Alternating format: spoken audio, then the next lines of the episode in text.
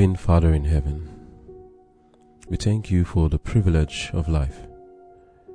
We also recognize that this is a token of your love towards us, that it is not because of our righteousness that we live today. Therefore, we say, All praise, glory, honor, and adoration be unto your holy name now and forevermore. Grant to us grace, O Lord, that we may be a glory and a praise to your name. Of our own selves, we cannot do what pleases you. But we pray that you grant us of your Spirit, that we may walk in a way that pleases you. We pray, Father, that as we go through our devotion today, you would speak to us words that will lift us up and encourage us to walk that narrow way and to do the things that are right and pleasing in your sight. Touch our hearts, dear Lord, and grant us all of your Spirit, that as we listen, our hearts will be touched to make the right decision for you. Put your words in my mouth, Lord, that I may speak as the oracles of God. Speak through me to your children. In Jesus' name I've prayed. Amen.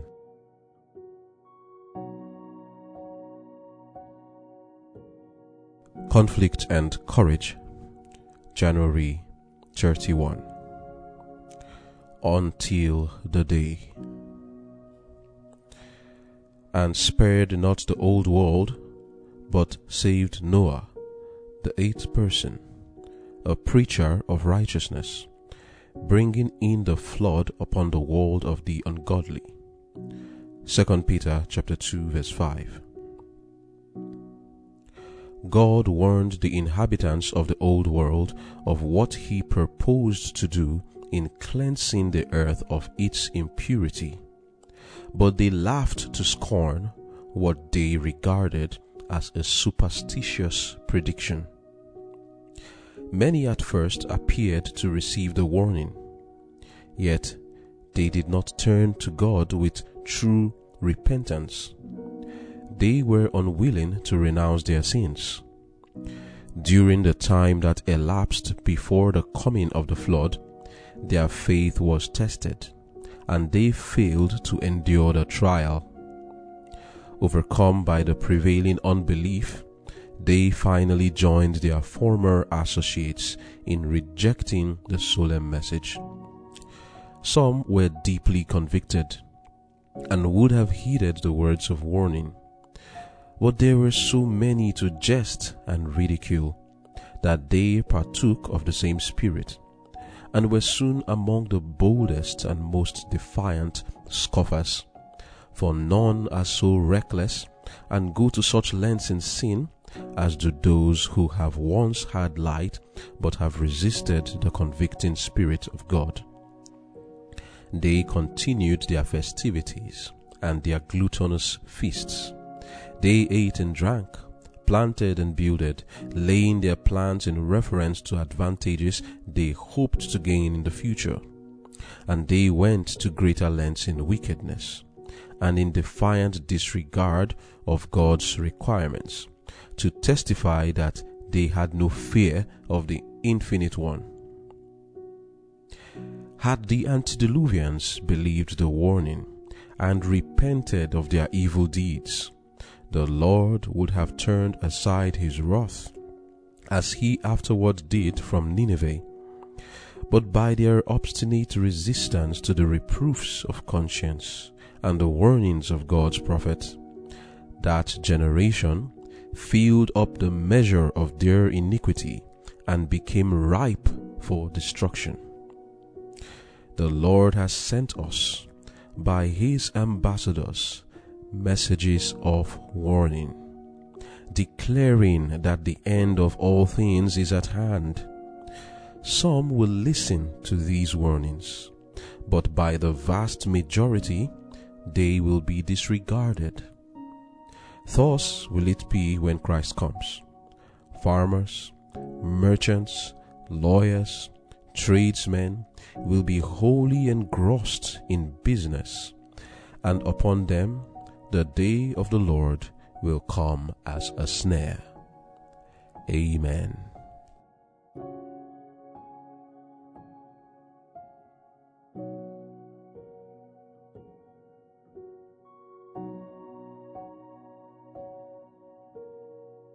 The title of our devotion for today is Until the Day. Our key text is taken from the book of 2 Peter chapter 2 verse 5 which says, and spared not the old world but saved Noah the eighth person, a preacher of righteousness, bringing in the flood upon the world of the ungodly. Our Lord Jesus solemnly prophesied in the book of Matthew chapter 24 verse 38 saying, For as in the days that were before the flood, they were eating and drinking, marrying and giving in marriage, until the day that Noah entered into the ark. Here it is that our Lord Jesus is telling us that there will be a preaching of the word, but many will not even make a budge. They will not move. They will continue eating and drinking, marrying and giving in marriage in the corruptions till the day that Noah entered into the ark. They won't change. Many will be like that. Looking at the case of the antediluvians, we have been able to see so many things in comparison to our world today. But this giant race before the flood could have achieved great things. They were capable of much. And they could have been among the most godly and righteous of all generations. But they abused the talents given to them. And in abusing these talents, the Lord declared in Genesis 6 verse 7, I will destroy man whom I have created from the face of the earth, both man and beast. So take note, both man and beast, and the creeping thing and the fowls of the air, for it repented me that I have made them. The earth also was corrupt before God, and the earth was filled, filled with violence. And God looked upon the earth, and behold, it was corrupt. For all flesh, all flesh, take note, all flesh, not just human beings, all flesh, the fowls of the air, the creeping things, the beast, all flesh, including humanity, had corrupted his way upon the earth.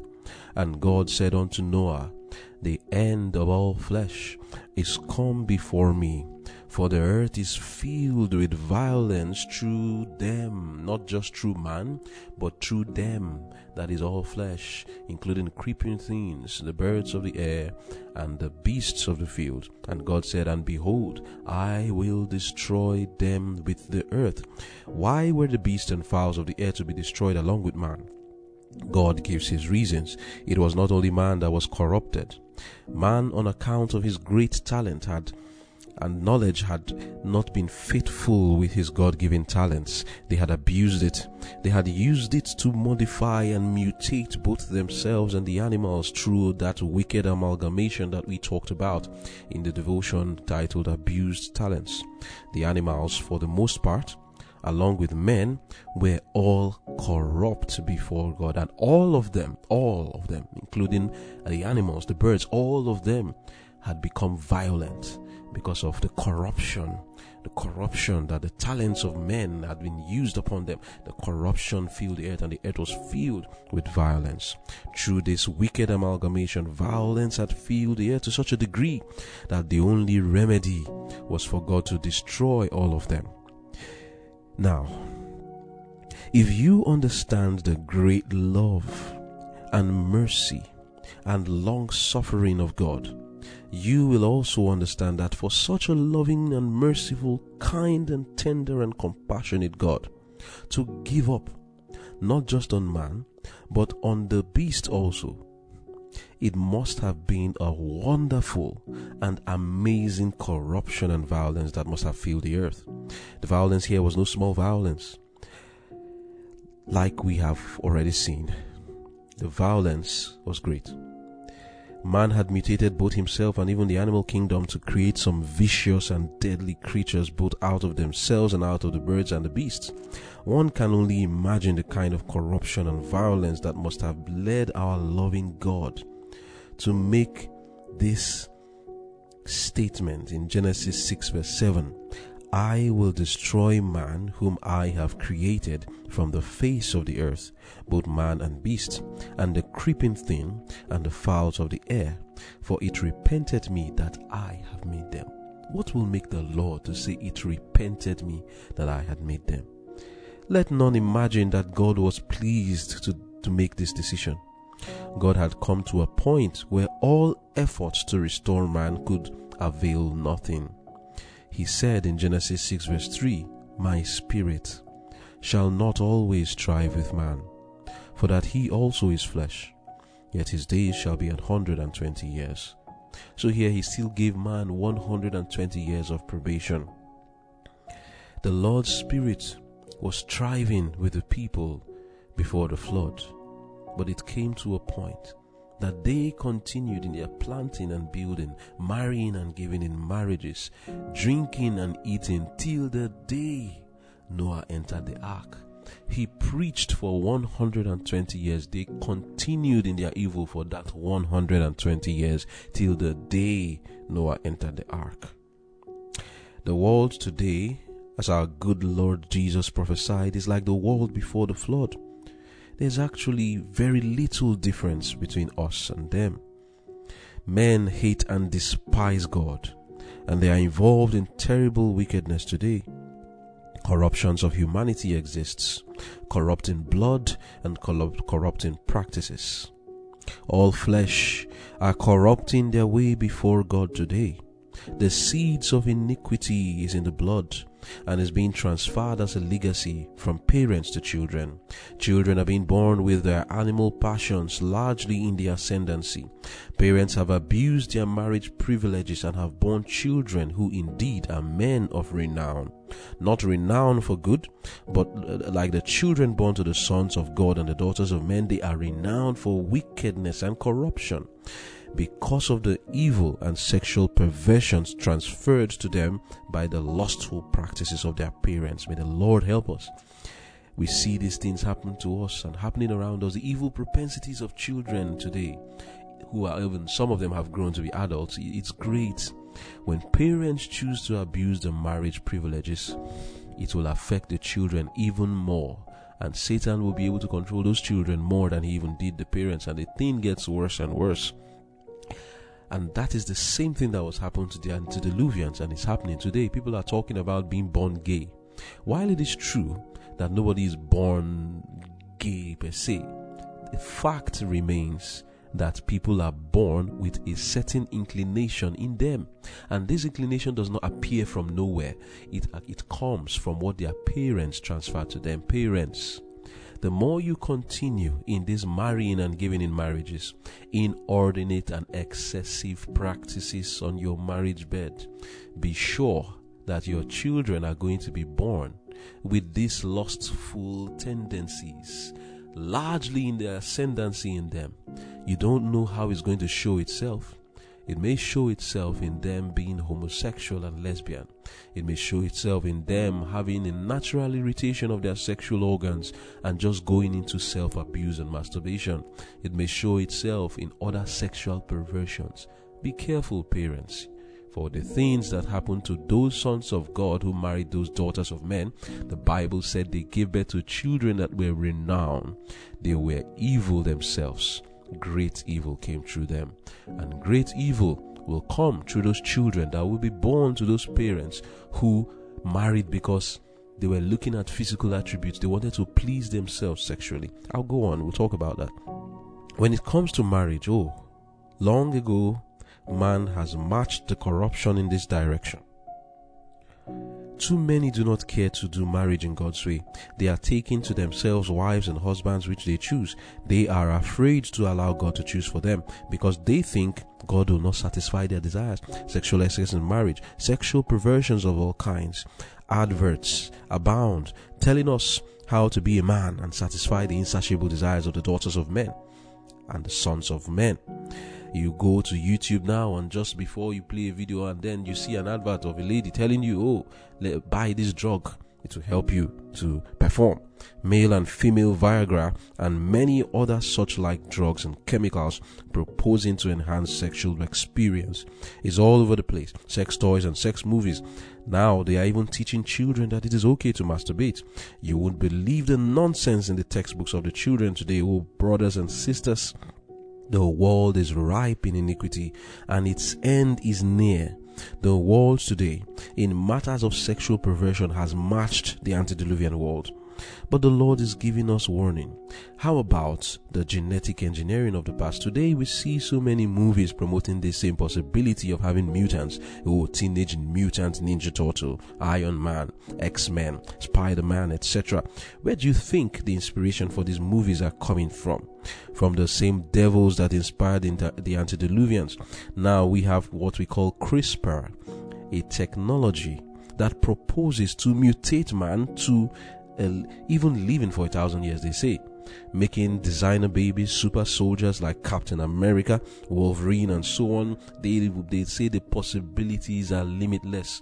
They can do many things with this technology. In case you think I'm talking fables here, why don't you do the diligence to research what I'm saying? Man is treading on dangerous ground as in the past. CRISPR is here to stay. What will be the result? What will man use it for? God only knows.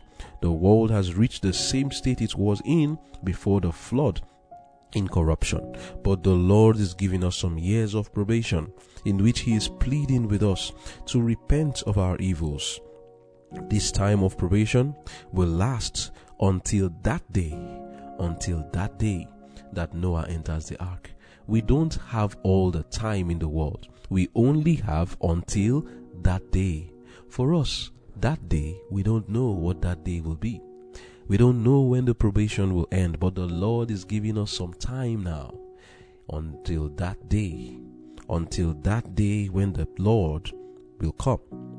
Matthew 24, verse 38 and 39. For as in the days that were before the flood, they were eating and drinking, marrying and giving in marriage, until the day that Noah entered into the ark and knew not until the flood came and took them all away. So shall also the coming of the Son of Man be. Eating and drinking, we've talked about that. The same thing is happening. We have matched the world in every direction. We have matched the world before the flood. Is it in eating and drinking? Oh, we've matched them. Is it in marrying and giving in marriage? We've matched them. Is it in the corruptions? We have matched them. Is it in the business and going about in uh, doing all the planting and the building. Oh, well, just go look around you. We have we are doing exactly the same thing. This world is ripe. But what will be your reaction to this call to come out of iniquity and prepare until and for that day? The same reaction of the antediluvians will be seen today. From what we read in our devotion, we are told these solemn words of the reaction of the people in that time. It says, Conflict and Courage, page 37, paragraph 6. Some will listen to these warnings, but by the vast majority, they will be disregarded. Various reactions, but majority will, will disregard the message. One reaction we see is that some were afraid they responded, but they later backslid. We read that in page 37, paragraph 3, it says that somewhere they, they responded, they heard it, but they didn't change their practices. So many at first appeared to receive the warning, yet they did not turn to God with repentance. They were unwilling to renounce their sins. During the time that elapsed before the coming of the flood, that is before that day. So there was a probation. They heard the message the way you are hearing it now. They they seemed to have received the warning. But as time went on, before that day, their faith was tested and they failed to endure trial. Overcome by the prevailing unbelief, they finally joined their former associates in rejecting the solemn message. I hope this is not you but it will be someone nevertheless. It may be me, but I pray it is not me who would respond like this. First of all, I would they heard the message, they responded. But when trial came, and they started to make losses in their business, and in order to make the business to boom, they have to sin against God. In order to have what they had before, it required that they would put their hands in evil. They could not endure the trial as they saw their business crumbling, or perhaps they got sick and then they started to doubt whether these truths were even true. They wanted to what they were thinking is no longer true. They were they were tested, but when they were tested, they gave up and went back to their unbelief. This is one reaction. And there was a second reaction, which is perhaps the most fearful of them. There are those who had deep conviction. But this deep conviction was followed by a kind of backsliding that is terrible. And then they entered into great wickedness. Reading it says, Some were deeply convicted and would have heeded the words of warning. But there were so many to jest and ridicule that they partook of the same spirit, and were soon among the boldest and most defiant scoffers.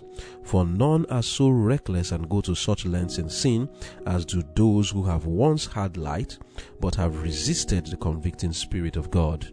End of quote. These class of people, you don't want to be here, because I know that their punishment will be great these ones did not react out of fear. They were actually deeply convicted by the Holy Spirit. These are those who we could say sinned against the Holy Spirit. After deep conviction, they were sure that what Noah was saying is the truth. They, they knew the Holy Spirit had convicted them that it is true that flood was going to come. But how did they react? Later on, because of ridicule, mockery of people, what did they do? They went back to their former ways. But, like it says, no one is so reckless and goes to such lengths in sin as do those who have once had light but have resisted the convicting Spirit of God. These ones, because they had been convicted before, when they went back in their backsliding, what happened? They became the most the most reckless sinners. They became the greatest scoffers of Noah. And I pray that we will not be among these people. There was a third class who they didn't have any fear at all, no conviction. They never even changed their ways. In paragraph 4, we read, They continued laying their plans in reference to advantages they hoped to gain in the future and they went to greater lengths in wickedness and in defiant disregard of God's requirements to testify that they had no fear of the infinite one. As Noah would preach, they would go deeper into their sin to show Noah that we don't believe anything you are saying. I'm showing you that I believe no, not even a drop of rain is going to fall. They continued in their wickedness and laying their plans in defiance. And I hope that this will not be us.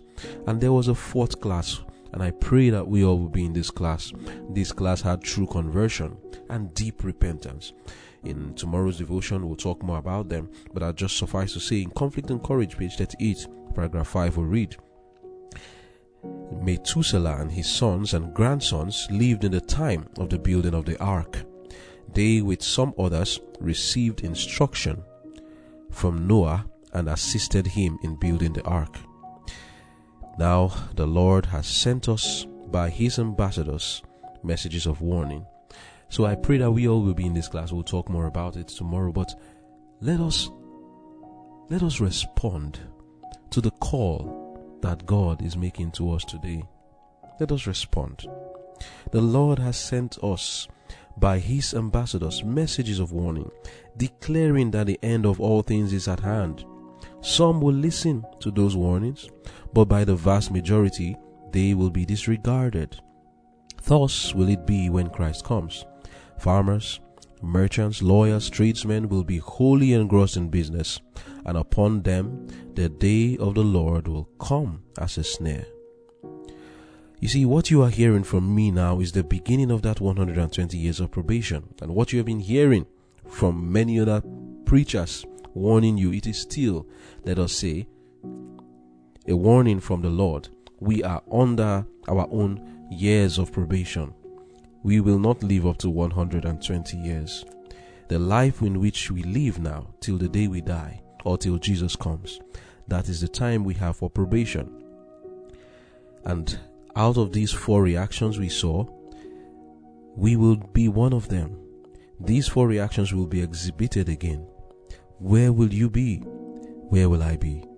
I do not separate myself. We all are the antediluvians of our day. We have been marrying and giving in marriage, eating and drinking. We are corrupt. I, as well as you, have been among those in that affluent society. those talented ones who have abused the talents. But the Lord calls us to repentance, for the day is at hand. This call will go on until that day. That day, maybe when we die, or that day when Christ comes. It is my prayer that we all will be among those who will join Noah in preparing that ark in true repentance and forsake our sins, that we all may be safe in the ark in that day. Now, 1 Corinthians 10, verse 11 tells us, Now all these things happened unto them for ensamples, and they are written for our admonition, upon whom the ends of the world are come. Where will you be? These things happened to show us an exam- example.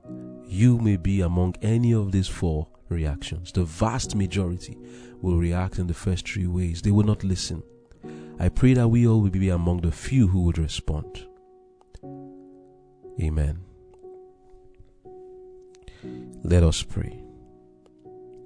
Holy Father in heaven, we thank you for giving us these years of probation. We thank you, Lord, for sending the message to us to repent. We have been marrying and giving in marriage, eating and drinking. We have been among those who have been abusing our talents, using it for the wrong purposes. Lord in heaven, please forgive us. The possibility is high that when trial comes, we may turn away from you and go in or go on in our wickedness. The possibility is great that we will be among those who will continue in unbelief, Lord. We do not want to be among them. We want to be among those who will respond in a positive manner and help in building that ark and be safe inside that ark. Our natural tendencies, our cultivated behaviors struggle against us. Lord, please help us that we may turn away from our iniquities in deep conviction and repentance towards God, that none of us will be found wanting on that day. May this be our experience. In Jesus' name I've prayed. Amen.